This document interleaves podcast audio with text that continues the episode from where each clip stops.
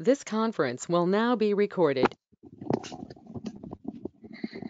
Hello, good afternoon, and welcome to today's GRN webinar. Why is it that psychometric tools can help predict future performance? Uh, so delighted uh, so many of you can join us today. Um, despite storms, new variants, and who knows what, um, we are very, very pleased that we've got a good turnout. Um, so we've got um, about 45 minutes or so, and we're going to cover psychometric tools, and we have a, a brilliant speaker coming along. Uh, but before all that, uh, for the benefit of some of our new members, uh, of which we have a few today uh, in the room, just like to introduce myself. Uh, my name's Dan Hawes, and I am the co-founder of the GRB Group. So I co-founded the GRB Group in 1997 uh, after graduating in business studies from Brighton University. The GRB Group have grown to become the go-to platform for high caliber university students, recent graduates, alumni and employers. We have over 50 staff. Uh, we're based down on the south coast in Brighton and we have over 2,000 clients across all sectors, uh, companies you'll definitely have heard of like Amazon, uh, IBM, Unilever and Ocado, and also several fast-growing SMEs. Uh, our recruitment experts have successfully matched over 8,000 graduates with full-time graduate or executive level jobs. Um, the GRB group, um, so there are three main divisions, I guess. Uh, you've got Graduate Recruitment Bureau, who provide contingency recruitment or uh, outsourced recruitment or RPO uh, for a range of different companies, uh, different sizes, uh, different sectors all over the UK. So that's what Graduate Recruitment Bureau do.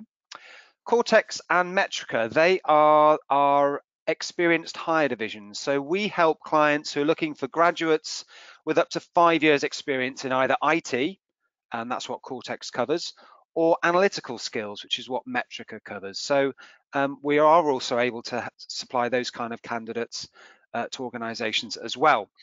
Um, some other developments, uh, Graduate Mentor uh, was an initiative we launched in August 2020 uh, to try to mitigate the effects of the pandemic, specifically uh, for students and graduates from diverse backgrounds, underrepresented groups and disadvantaged groups, uh, give them a um, an opportunity to connect with some brilliant mentors. So if you're interested in uh, joining that program, um, which is entirely free to use for mentees and mentors, uh, do let me know at the end.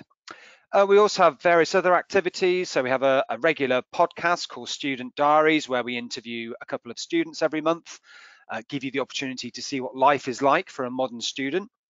As you can imagine, we're very active on LinkedIn, um, so do uh, check us out uh, on LinkedIn. We regularly post updates, news, surveys, that kind of thing. Not much happens in graduate recruitment without us knowing about it, uh, and we do like to share on LinkedIn. Uh, we also have uh, something called Rising Stars. So this has been going for about 10 years, where we showcase 50 of the top final year students in the UK. So we're speaking to students and graduates all the time, and we identify 50 that we think are academically very, very good, but also maybe have this X factor. They've got something a bit special about them. So this is a very good opportunity for you to have a shop window into the caliber of our candidates. So um, we call them rising stars.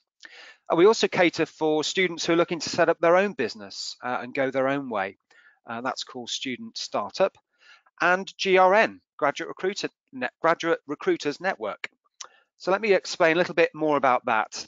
Um, GRN was set up uh, by GRB back in January 2009. Now, this was originally for our clients to group them together and chat about recruitment issues. But over the years, we extended it to other stakeholders uh, in graduate recruitment and also friends of our um, of our business. So it's a nice broad range of members who tend to be either HR advisors, HRBP, recruitment managers, directors, early talent leads, at that kind of level. And we discuss current topics presented by a mix of relevant and influential speakers. The emphasis is on members to share best practice in a confidential environment, enhance your learning, and help you become even better graduate recruiters. Membership is pretty strong. Uh, we're currently on 3,194 members, Uh, so we've onboarded 24 new members in the last month and welcome to some of you who are in the room today. And they represent a huge range of different organizations. So we have some very big players from uh, FTSE 100 uh, organizations all the way through to fast growing SME recruiters. Um, but they all share an interest in early talent or graduate recruitment. So it's a really nice uh, mix of individuals. As a member, you'll receive invites to events and webinars, access to the LinkedIn forum, our updated blog, surveys, and a quarterly newsletter. There is the opportunity to uh, become a VIP member for only £25 a month, and there are several other benefits uh, that you can have um, as a VIP member. So we're happy to share that with anyone who's interested at the end. Okay, so it's always interesting um, to share with you who is actually in the room. So what I did is uh, grabbed all of your job titles and put it into a word cloud, and you can see here um, the kind of uh, level we have um, in the webinar today. So we do have a few careers advisors. Welcome to you from a variety of different universities, actually. Um, and we also have people involved with uh, employability, uh, talent engagement, um, talent development, um, and they're either heads of divisions or managers, that kind of level. So these are all uh, invitation only um, members who've come along today, and we're hoping to find out a little bit more about psychometric testing. So the agenda, we're going to kick off in a minute while I'll introduce uh, our speaker, Jesper, who was actually uh, highly recommended from a previous speaker on our webinar, uh, Alex Tovey. Uh, you may recall her uh, webinar a couple of months ago. Um, um, so uh, Jesper will be talking shortly for around half an hour. And then, as usual, we, we throw it open to um, our attendees. If you do have any questions, um, put them in the chat box. Uh, you'll see on the right-hand side. I'll be checking that throughout the webinar, and I'll put any questions you have uh, to, uh, to Jesper. We'll aim to finish by about 1.30 and uh, we'll let you crack on with your day. But if you do have to duck out, don't worry, we have recorded this and I will be sharing the link uh, so you can listen back to this webinar on demand. Okay, so Jesper, um, I have to say, um, he has been uh, suffering with COVID, unfortunately, um, but he's feeling okay and he's happy to present to us. So we are extremely grateful uh, for Jesper to come along today and, and um, share his experience uh, on psychometric testing. But he's got a very impressive uh, bio. Um, he's a managing partner at Humanostics, a consulting company focusing on HR and different assessment tools from the Predictive Index. He spent over 30 years in shipping and logistics in senior leadership positions in Asia and Europe. And today he spends his time advising companies on leadership and talent optimization, including how to deploy predictive index. Uh, he also has a number of NED positions, including chairman of New York Shipping Exchange, and he's an active investor in a number of startup companies. Jesper, I'm going to hand over the reins to you um, as we hear from you uh, on psychometric testing. Let me uh, make you the presenter. One second.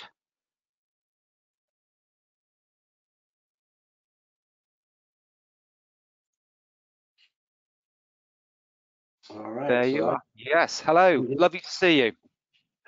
Likewise, Dan. and as as you said, Dan, I'm uh, I'm a COVID uh, recovering right now. So I guess in the world we're living right now, it's great that we can sit behind our individual webcams here. And since uh, since you guys have uh, decided that you don't want to work with us in Europe, you know, I can sit here in Denmark and uh, I can still reach into the UK without any of the troubles that would otherwise be associated with that. But uh, thanks for the intro, Dan. I guess I can just uh, I just take it away. Yes, please, Jesper, over to you. I can see your slides. Hopefully everyone else can. Um, and if there are any questions, uh, please put them in the chat box. I'll be keeping an eye on those. Thank you, Super. Jesper.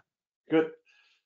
Um, so let's kick off. The, the, the theme was how uh, psychometric tools can be used to help predict future performance. And I have uh, four sort of sub items that I want to cover in the process of that. Uh, that are what are the key data points and why are they important? Then it's behavior and motivational drivers. Why don't people know their own preferences?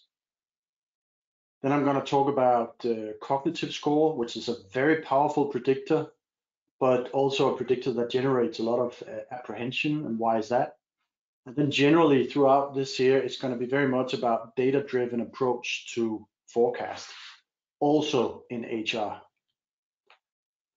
Dan gave a, a, a introduction of me. Uh, so as you can hear, I'm not I'm not grown up in the HR field. I've I've sort of grown up in the uh, area of general management, but have always taken a, a, keen interest in the area of psychometrics. In the company that I grew up in, we used psychometrics amongst line managers and uh, between HR and line managers to make sure that we had a common language uh, which I've always thought was critically important. That it was not a matter of HR coming to me and lecturing me on, on how things were to to be done, or me being totally ignorant about uh, how HR would think about uh, uh, these things. So I've always taken a keen interest in that, and that's why I, I take great pleasure uh, right now in spending most of my time actually advising companies on how they get the most out of using uh, predictive index in different contexts of their organization. So what we are in the business of predicting the future performance of an individual in a given role. So that that's sort of the task, right? Whenever you want to recruit someone, or for that matter, promote or relocate or put a team together, that's the task, right? That is, you're, you're trying to to look into the future and predict how an individual is going to perform. Now, that comes with certain complexities. And I know that I'm talk, talking to a very distinguished group of people here, and some of this is going to be preaching to the choir, I'm sure, but I'm, I'm, I'm going to risk it anyway. Some of the complexities we have when we are trying to do that is that people are complex. Well, surprise, right? But they are. What does that mean? Well, HR also has a tradition of being a sensory business. And a sensory business, by that I mean, you know, I think and I feel and I believe are, are, are sort of terms that are very often used in HR. And when you're up against other business disciplines, which arrives well armed with projections based on data, then sometimes HR falls short because of, of that lack of, of, uh, of, of data focus candidates say one thing and mean another. Hmm, they arrive on their best behavior, maybe even dressed up for the occasion. So what is this all about? Well, they're trying to get a job, so no surprise there either. Do I like the one that I'm interviewing? Well, we know from countless studies that we all have our own bias. People generally are most inclined to uh, take well to people who behave like they do. And on the opposite, if people behave differently, we have a tendency of judging them. That's not very conducive if you're sitting in a process where you again are trying to predict a person's uh, uh chances of performing in a future role. Then there's the one minute CV uh, review. Um, and when I say that, it's because again, studies have shown that rarely do people spend more than one minute just browsing through a CV. And still, that CV tends to be the deciding factor whether you end up in one stack and say, no, thank you, uh, I have no interest in you, or you end up in the other stack that says, yeah, let's let's call the person in for an interview. And then there's the issue of uh, jack of all trades. And the issue there is that uh, you may have, in, in, your professional life, experienced situation where you're being asked to find a person, a person who's, you know, uh, people-oriented, very analytically strong, quality-conscious, thinks out of the box, get things done in a hurry, and at the same time being very meticulous, persistent in uh, his or her approach. Now, I've just described the person that doesn't exist. But if you brought that up to this hiring manager as an example, they would probably say, you know, forget about it, just go and do it anyway. So you end up with these requirements that are actually contradicting. Then there's the candidate experience. Um, we we all know that the the new generations coming up, there is a shortage of talent. Uh, certain parts of the of, of business are finding it increasingly difficult to attract people. Now, if you put your candidate through a very rigorous process, you at least gotta be conscious of what that does to the candidate experience and what those candidates will say afterwards. So you gotta find that trade-off of, of how you do it. And finally, those that I turn down should see the process as fair and transparent. And this seems obvious, but I can say that from personal experience over many years in business, there are countless businesses out there, even large, uh, reputable businesses that talks about um, uh, brand, that talks about candidate experience, that pays very little attention to how candidates see the process that they go through when they apply for a job with them. Is it transparent? Is it clear? Do they get a response? Uh, does it seem like the, the, the criteria was uh, was fair and objective and so on? At the end of the day, you have a few that gets the job and the majority that are being told, sorry, we've decided to move on with other candidates. Now, those who gets that message of, sorry, we've decided to move on with other candidates, do they see this company as a good company or the opposite? Or in other words, will they, will these candidates be ambassadors for this company or the opposite? And, and I think that has huge ramifications going forward as well, uh, particularly when we believe that, that consumers will have an increasing influence on, on business uh, that, that if you don't understand how to navigate in that territory, you can really hurt your own business. Okay, that was sort of a, a bit of, of context. Now, if I if I look at a graduate recruitment process, and you you could look at this as any recruitment process, but graduate recruitment process, where is it that we should turn to to get the highest predictive value data points? Well, if we start by looking at how this is typically done, and I'm sure some of you can probably recognize this in your own company or companies that you've you've advised on this year, that if, if you have a funnel, and in this case, in a graduate process, this is actually one of our clients, they get about 2,000 um, applications every year for their uh, graduate program. They end up taking about 10 of those. Now, how do you filter that in a manner that's effective, fair, and leaves people with a good impression of, of, of the whole thing? And there, there are things in there on, on education, uh, your grades, your international experience, your work experience, and so on that you would, of course, be looking at.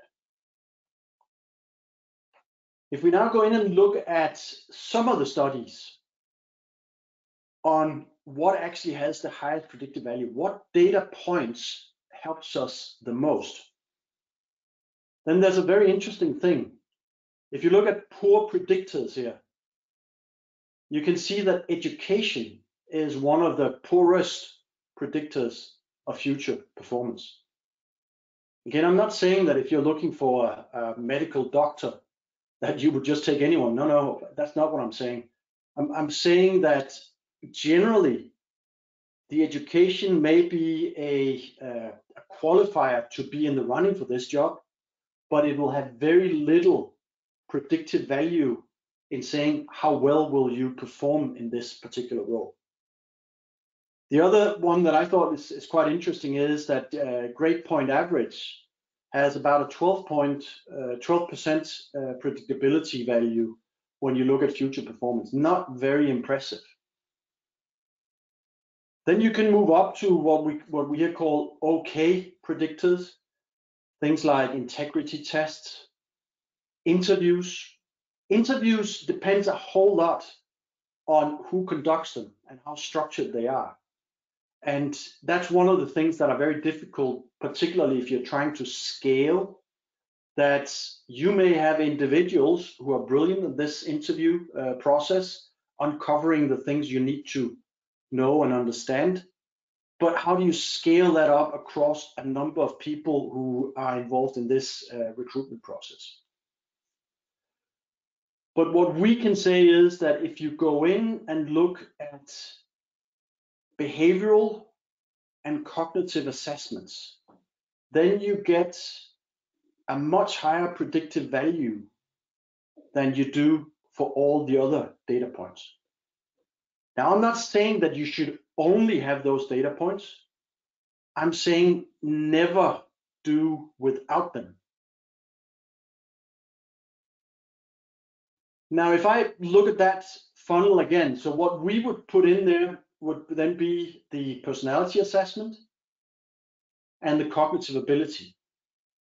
Not because we're trying to replace those two uh, or have those two replace everything else, but we want to add them to the process so that we get a much more nuanced and deeper uh, uh, impression of the individual candidates.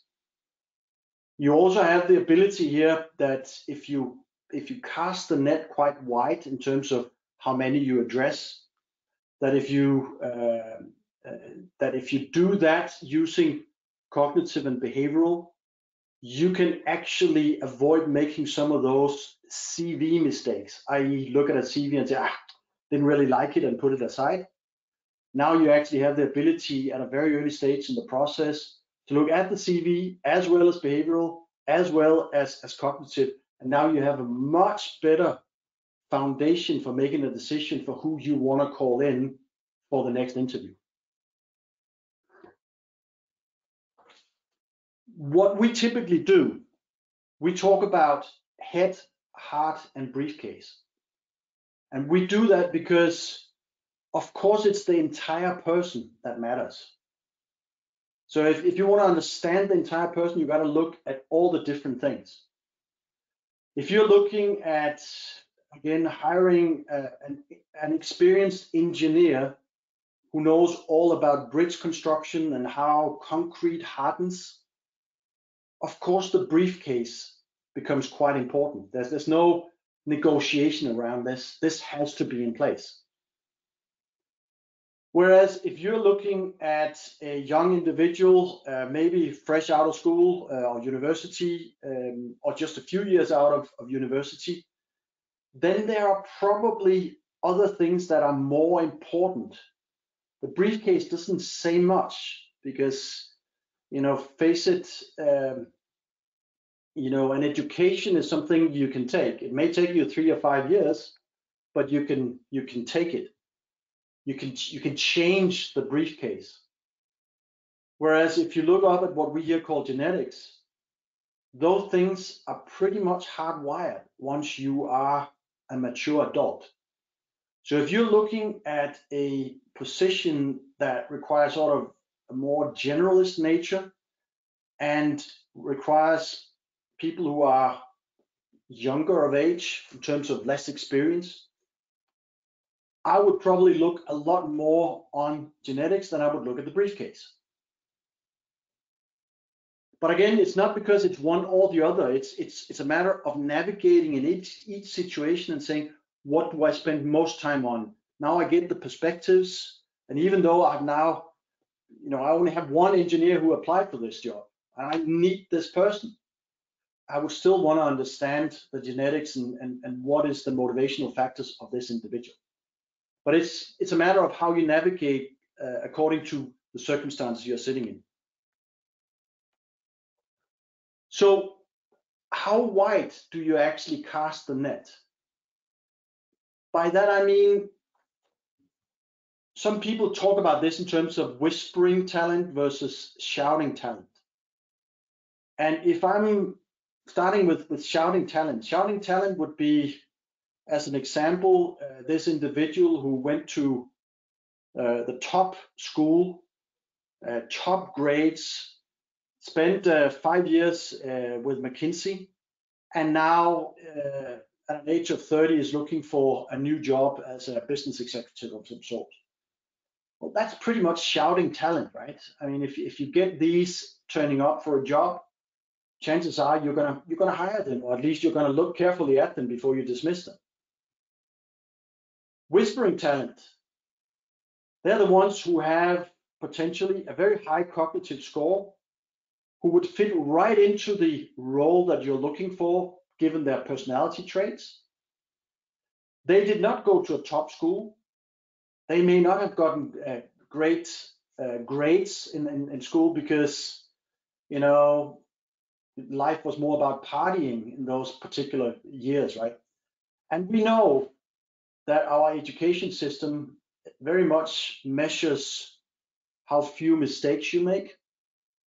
I.e., if you make few mistakes, you get high grades. Whereas if you get out in the real world, you don't say, you know, how few mistakes have you made? You're looking at what kind of opportunities can a person create for this company. Now, whispering talent are those people who has what it takes and would do great in this particular role. If you cast the net wide enough, you have the ability to also get to those that are whispering talent. And to me, that's that's really interesting. Also, when we talk about disadvantaged groups and when, when we talk about, about people who, who may not have been able to afford that uh, most expensive way through education system, we actually have an ability to still shine a light on those that could go in and do a great job in these positions. So what's then the sweet spot? How, how do you navigate in all this? Well, one of the things you gotta be uh, careful of is that the candidate experience must be top notch. You cannot afford to put your candidate through a barrage of tests for them to sort of roll their eyes and say, oh my God, I mean, this may be a great company, but here I am sitting here six hours later going through one test after the other, and what's the meaning of all that? So there's got to be, relative, in my opinion, relatively few assessments. And when you do these assessments, and that's the one you see on the right, that's this two by two, where you have depth fidelity uh, on the horizontal axis and ease of use on the vertical. And particularly if there are uh, psychologists amongst you, then fidelity is an expression of the nuances a personality assessment will uncover. And the more nuances you uncover, the more you also go down towards the lower right corner where it says clinical diagnostic tools. So if you're right down there, you will have tools that clinical psychologists use to help treat patients. Brilliant tools, scientifically, scientifically validated and all that, but but very long uh, and, and, very uh, tedious, and you require a lot of specialist knowledge to to work with these tools. Now, generally in the lower right quadrant, you have brilliant tools that are, are long, detailed, and require specialist knowledge. And certain companies, they just love that. They are more expensive, they take more time, and um, I would say be careful because many a times the candidate experience suffers when you go in and use uh, a, a lot of these tools. Then where the little red dot says PI here, what what you have in the sort of in that corner up there is you have tools that are scientifically validated. So whatever they say can actually be documented and that's quite important that you, you work with tools that are validated that lives stands up to scrutiny if people really go in and look at, at, at that. Um, and and what you have up there are tools that are quick, easy, uh, scalable, can be used to sort of create that common language uh, in a company or between HR and line managers, as an example. Um, and again, they don't uncover as much as the very deep tools you have down in the lower right quadrant, but they probably uncover enough considering that this is, at the end of the day, just one of many data points that you would be looking at. So now I'm just going to jump to why don't people know their own preferences? And and uh, that's that's the thing about, about self-awareness. Self-awareness. Uh, some become more self-aware with age. That's not a necessity. You have lots of people out there, and you may know some who do not necessarily become more insightful about how they come across on others just because they've grown older. But what we generally operate with is, is a term that's referred to as social desirability. And that is in particularly important when you talk about people who are relatively fresh out of university. It, it also applies to older people, but you can say that um, that if you have people who are just out of school, then they may have certain ideas of what they want to do in terms of making big bucks and having the top job and having da da da da right? Whatever which is perfectly all right but may not necessarily uh, uh, line up with what are their personality traits and what are they willing to to do to get to that point. And i can give you a, an example of this uh, I worked with a group of MBA students, and uh, these there was eight of these MBA students. They they actually got interviewed by uh, a trade magazine, and they each of them they uh, told about you know their experience of taking this MBA, and they uh, spoke about their expectations for their future career now that they soon would be uh, finished with this MBA. And they all spoke about you know the big job that they were going to get and how their career and senior executive and so on to be expected, I guess, when you join an MBA class. Then I actually sat with them, and, and each of these age had a um, psychometric assessment. And surprise, surprise, very, very different amongst the eight. And some of them would you know, be quite naturally suited into a job where you have to make a lot of quick decision based on minimum data and continue doing that day in and day out. Others would be much more suitable in a position where they had the time to dive in deeper and become absorbed in the complexities of whatever topic they were looking at, just as, as two examples. So, so the point being that, of course, you you don't want to take the dreams out of people, but it's always a good um, idea, in my opinion, to to to try and get an understanding of if you want this, it comes with that. So so have that that understanding of saying that well, if you if you want the top job, are you aware that you will be sitting and making decisions that has an impact on a lot of people on a daily basis? And sometimes you will have to cut through even though you don't necessarily have all the data you are comfortable with in order to just move on.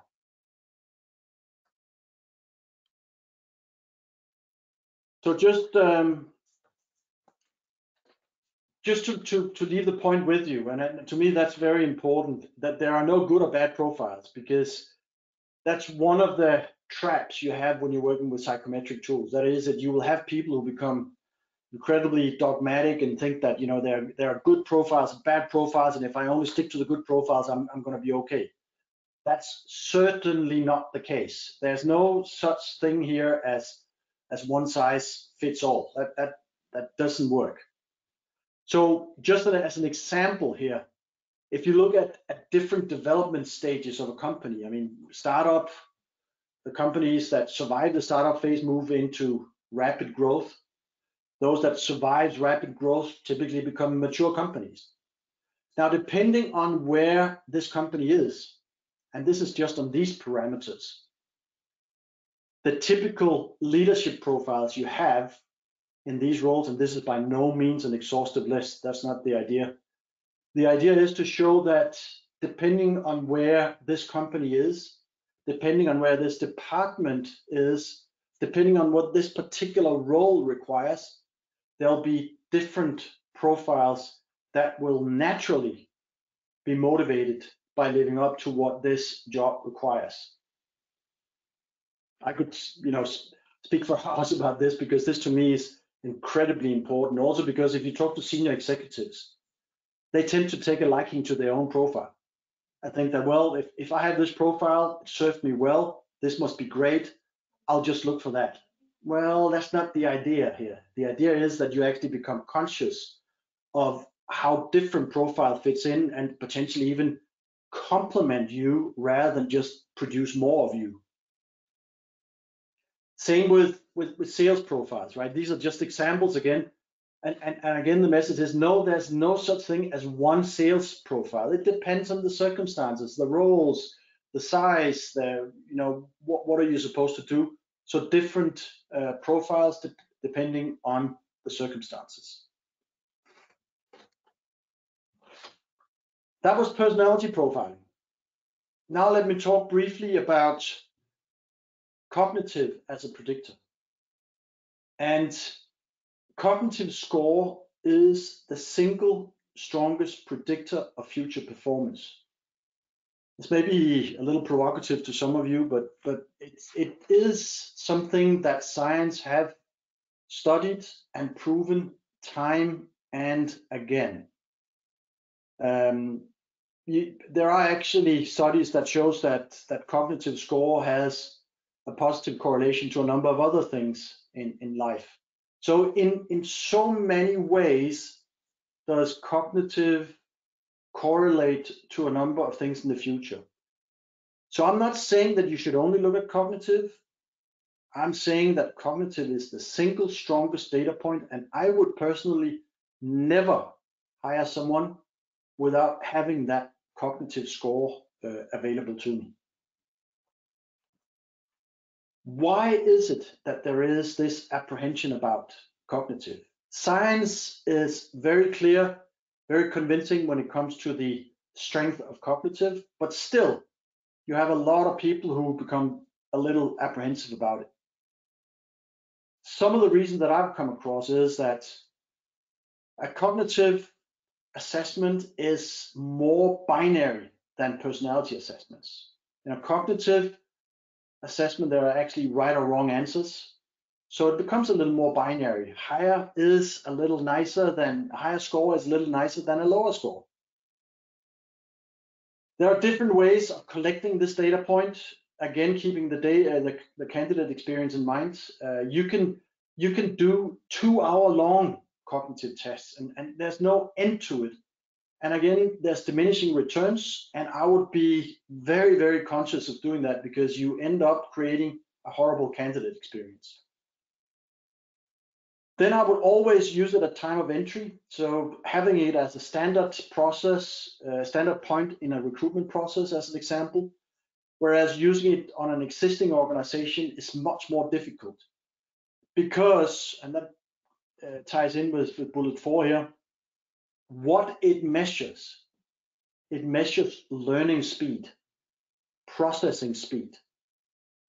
You can have a doctor or an engineer or a lawyer with a modest cognitive score, but who's become really brilliant within his or her field. They may have taken a little longer to learn. They may have had to work a little harder to get there, but now they master this uh, uh, topic and they are good at what they do. Now, if you went in and you did a cognitive assessment broadly in an organization, and you came across an individual like this with a modest cognitive score, and you looked at what, do I do with this information now? Well, you have a good performer.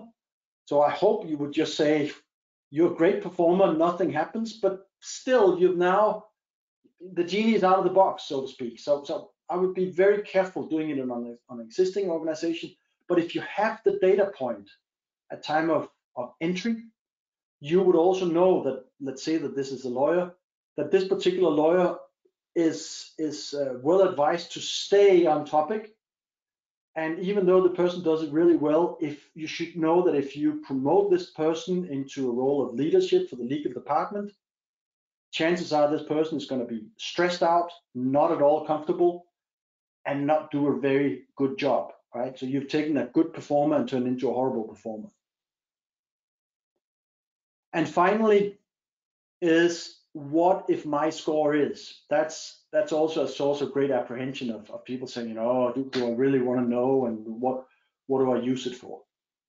So that's that's why you have the apprehension. Uh, some of you may have come across other things or, or personally have other apprehensions about it. But but again, I would I would still hold on to what science tells us in terms of having an unbeatable uh, uh, predictive data point that we definitely should make use of, in my opinion. This is just a little bit about what cognitive abilities matters. It matters a whole lot in terms of picking up new knowledge, navigating in an organization and understanding what's what's going on. High trainability, as it also says there. So if, if you have a person who has very little knowledge, but has a high cognitive, you know that this person would pick up much faster than uh, than average. that was the end of my presentation and it's actually 10 past then, so I guess I'm, I'm right on time. You are indeed, Jesper. Thank you very much. Um, and that was great, uh, 30 minutes there, giving us an overview of uh, psychometrics. And they have been around for a while. I didn't realize, but um, they first came about in the 1880s, I think, in uh, University of Cambridge, I believe. So there's a lot of history um, over the uh, effectiveness of psychometric testing, and they're always improving. And certainly, technology will be helping um, uh, this development, and it's certainly worth having this in your your toolkit. So, yeah, thank you very much, Jesper. Now, uh, I know everyone's super busy, but this is a, uh, an opportunity now to ask any questions uh, directly to Jesper. Um, he will be available uh, now to take any questions. So if you want to um, put something in the chat, um, and I'll put that uh, to him. But uh, we also have the opportunity, if you um, uh, would like to do this later on, on the LinkedIn forum. So do visit the Graduate Recruiters Network LinkedIn forum, and you'll be able to post a question on there to Jesper. He's kindly made himself available for the next 24 hours. Um, I have a question um, for you. Now, what was very interesting was you talked about being able to measure learning speed um, by cognitive testing, which is really, really interesting. Um, now, do are you able to game the system? Is, is my question for, for for a graduate? Can they do this test one time, get one result, do it another time, and get another result? Is there any way um, graduates can act you know, are able to, to to to cheat in these in these tests? Um, you can. There are, there are countless ways of, of, of, cheating, but you can say yeah. that what you normally do to prevent that is having a dynamic test. The one that we used, which is predictive uh, index cognitive assessment, has a database of questions and uh, the, the candidate will get in, have 12 minutes, 50 questions. Right. You cannot do 50 questions, so it's it's it's a stress test. That's you know processing speed, and then mm. it's a shift between numeric, verbal, and abstract questions. Now, if you were to do this again, if I'd taken it and I come back to take this a second test, the system will recognize me and give me 50 new questions. So that, oh, that, that, that's a key point in avoiding mm. people sort of taking uh, a sort of a cheat sheet and saying, I know all the answers. Yeah. Uh, so, so, so that's the second thing uh, that people normally say, well, can you actually train your cognitive ability? And the answer is, nah, probably not. You can mm. make sure you improve up to your potential. Um, so if you look at the, at the assessment we are using, those 50 questions, if you had all the time in the world, you would have no problem answering these questions. They right. require about nine years of schooling. So there's nothing, you know, uh, high level mathematics or you, you, don't need to uh, recall capital cities or what do I know, right? It's it's it's it's it's processing speed, um, and so, so you can of course train yourself in the sense that uh, working with um, figures, working with uh, um, data series and so on to sort of give some gymnastics to your to your to your brain, but you you cannot improve beyond your potential. Brilliant. Yeah, because graduates are so prepared um, for interviews, for assessment centres, um, and there's lots of tools online that they can prepare in speech marks um, for for um, psychometric tests. But it's interesting to know that you can you can certainly practice, but you can't get any better in terms of the results. So um, that's good to know that it's a you know pretty robust um, yeah. form of form of assessment. Um, we've got another question here from Anna. Thank you, Anna. Um, what's your top technique for cognitive assessment? Well, the one that I work with and I've worked with for for many years is this uh, uh, predictive index cognitive assessment. And right. um, again, I, I like it because it's it's 12 minutes. It's it's quick. It's uh, non-invasive, right. and it gives a a, uh, a good picture in a relatively short period of time. So candidate experience is good, and you still get a, a strong data point. Great, thank you, Jesper. Uh, another question from Laura. Thank you. Um, integrity tests were mentioned early on. What are these? Apologies, I may have missed your explanation. Yeah, and and uh, I shouldn't have mentioned it because I'm I'm probably a little short for words there in terms of integrity tests.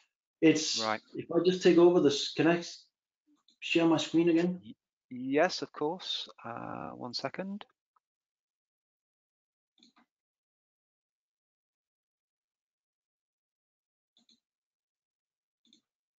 Okay. Yeah. So what I wanted to do is, because if, if you look at what you actually can do, then you have uh, a, a ton of assessments you can use. And each of them comes with their own uh, strength and weaknesses. So here you see, you see the integrity test, um, honesty, ethics, and trustworthiness uh, and they are devised in different manners. And, and the idea is that you actually have pros and cons of all of these things and having those readily available when you sort of devise that recruitment process, I think is critically important. And again, one of the things I personally find very interesting is that a lot of companies today they they have this propensity to use cases so they would call mm. people in, uh, graduates in, for, and do one day or two days of, of case writing. And case writing, we know, has a very high predictive value.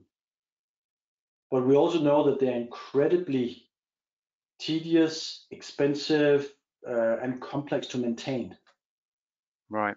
And still, in terms of predictive value, they are no stronger than cognitive assessment. Hmm.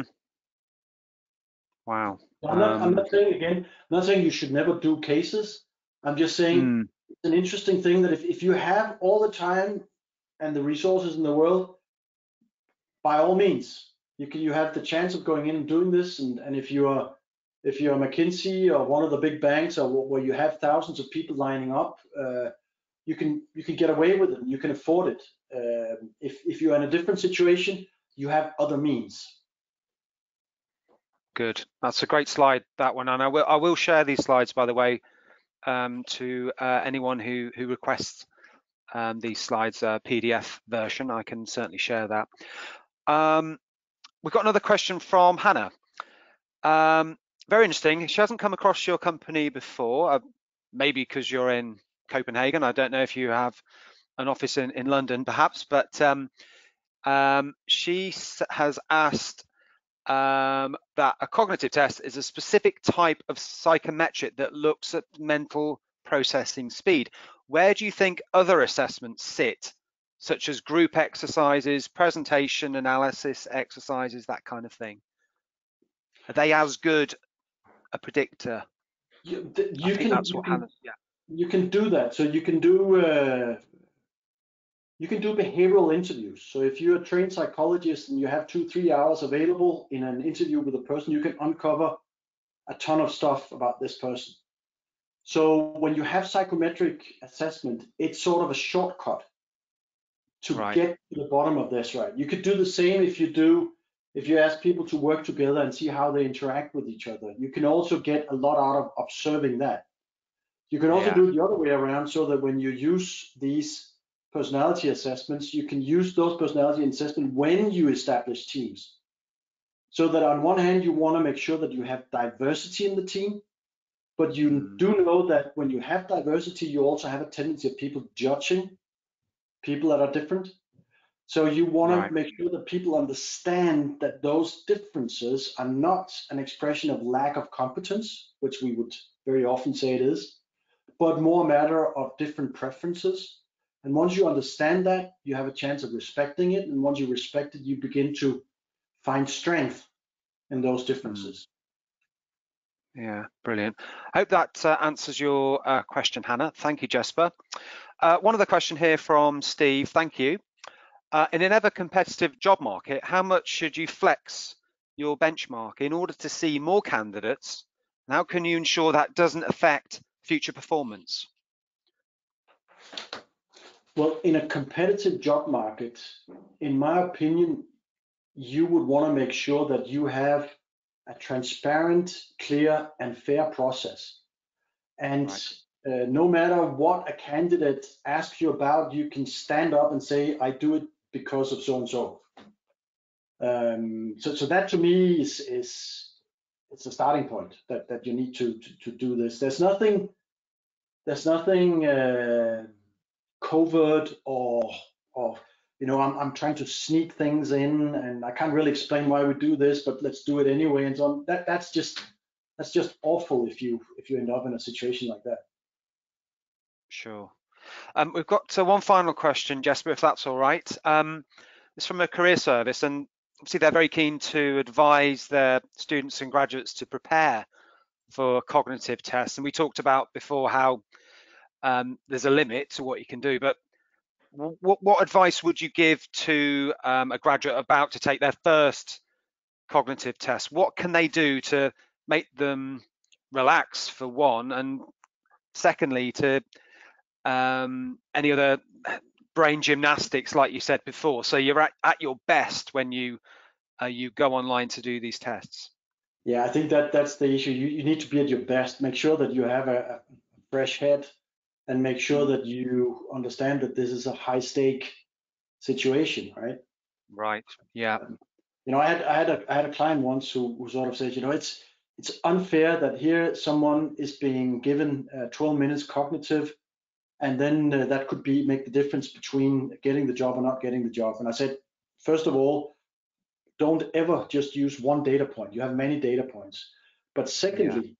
what i think is really unfair is if someone is being dismissed by a cursory look on the cv that's unfair. Mm, mm. yeah yeah. That's uh, that's that's really good advice so you know don't be too casual about um, taking the, these tests, they they are a very strong indicator, and obviously uh, recruiters pay a lot of um, spend a lot of time uh, looking through the data and making sure that um, you know people are, are, going to be able to, to, like you say, learn quickly. That's a really key um, characteristic that, that individuals have when they they start a company, especially for graduates, because they they're pretty green. They don't have much experience, so they hopefully developed um, a habit for continuous learning by going to university and that will carry through um, to to the workplace so that's brilliant advice. Thank you Jesper. Um, we're going to uh, wrap up now um, and just to remind you that you can jump on the uh, LinkedIn forum ask any questions uh, to Jesper. I'll, I'll update this uh, in the next few hours. Um, we have recorded this and all our other webinars so do check out uh, our previous webinars on demand um, on our uh, YouTube channel. And also, um, you're the first to uh, hear about this. This is a new series for 2022. So we're going to be uh, launching uh, this in January uh, with uh, fresh insights. So it'd be very much similar to these webinars, but we've rebranded them as fresh insights. So we're going to be having three of those webinars throughout uh, next year. We're also introducing two new series for our members. the first one is the Great Debate. Um, I'm going to invite two panelists uh, I'm going to talk about some challenging issues facing graduate recruiters, a whole range of different things. We're going to try and get some debate um, and hopefully some answers to some really thorny issues uh, that uh, you guys face. So look out for invitations to the great debate. And also introducing the leaders lunch. So this is going to be in person at the Institute of Chartered Accountants uh, in Moorgate, London. We've kindly agreed to host three uh, lunchtime uh, sessions for uh, up to 20 members. And I'm going to be personally inviting uh, 20 members to each of those lunches uh, next year. So keep an eye out uh, for our new series uh, of in 2022, Fresh Insights, Great Debate and Leaders Lunch. Our first Fresh Insights is on Wednesday, the 12th of January, and we'll be talking about breaking down barriers, how to make your recruitment process more inclusive. Um, so keep that date in your diary, Wednesday, the 12th of January. Thank you very much to Jesper, our wonderful speaker. Brilliant overview on psychometric testing uh, today. And thank you to all of you who've come along um, to listen in uh, to, to Jesper and put your questions uh, to him. So um, I hope you have a brilliant uh, Christmas break. We'll see you on the other side and uh, have a good uh, day. Thank you.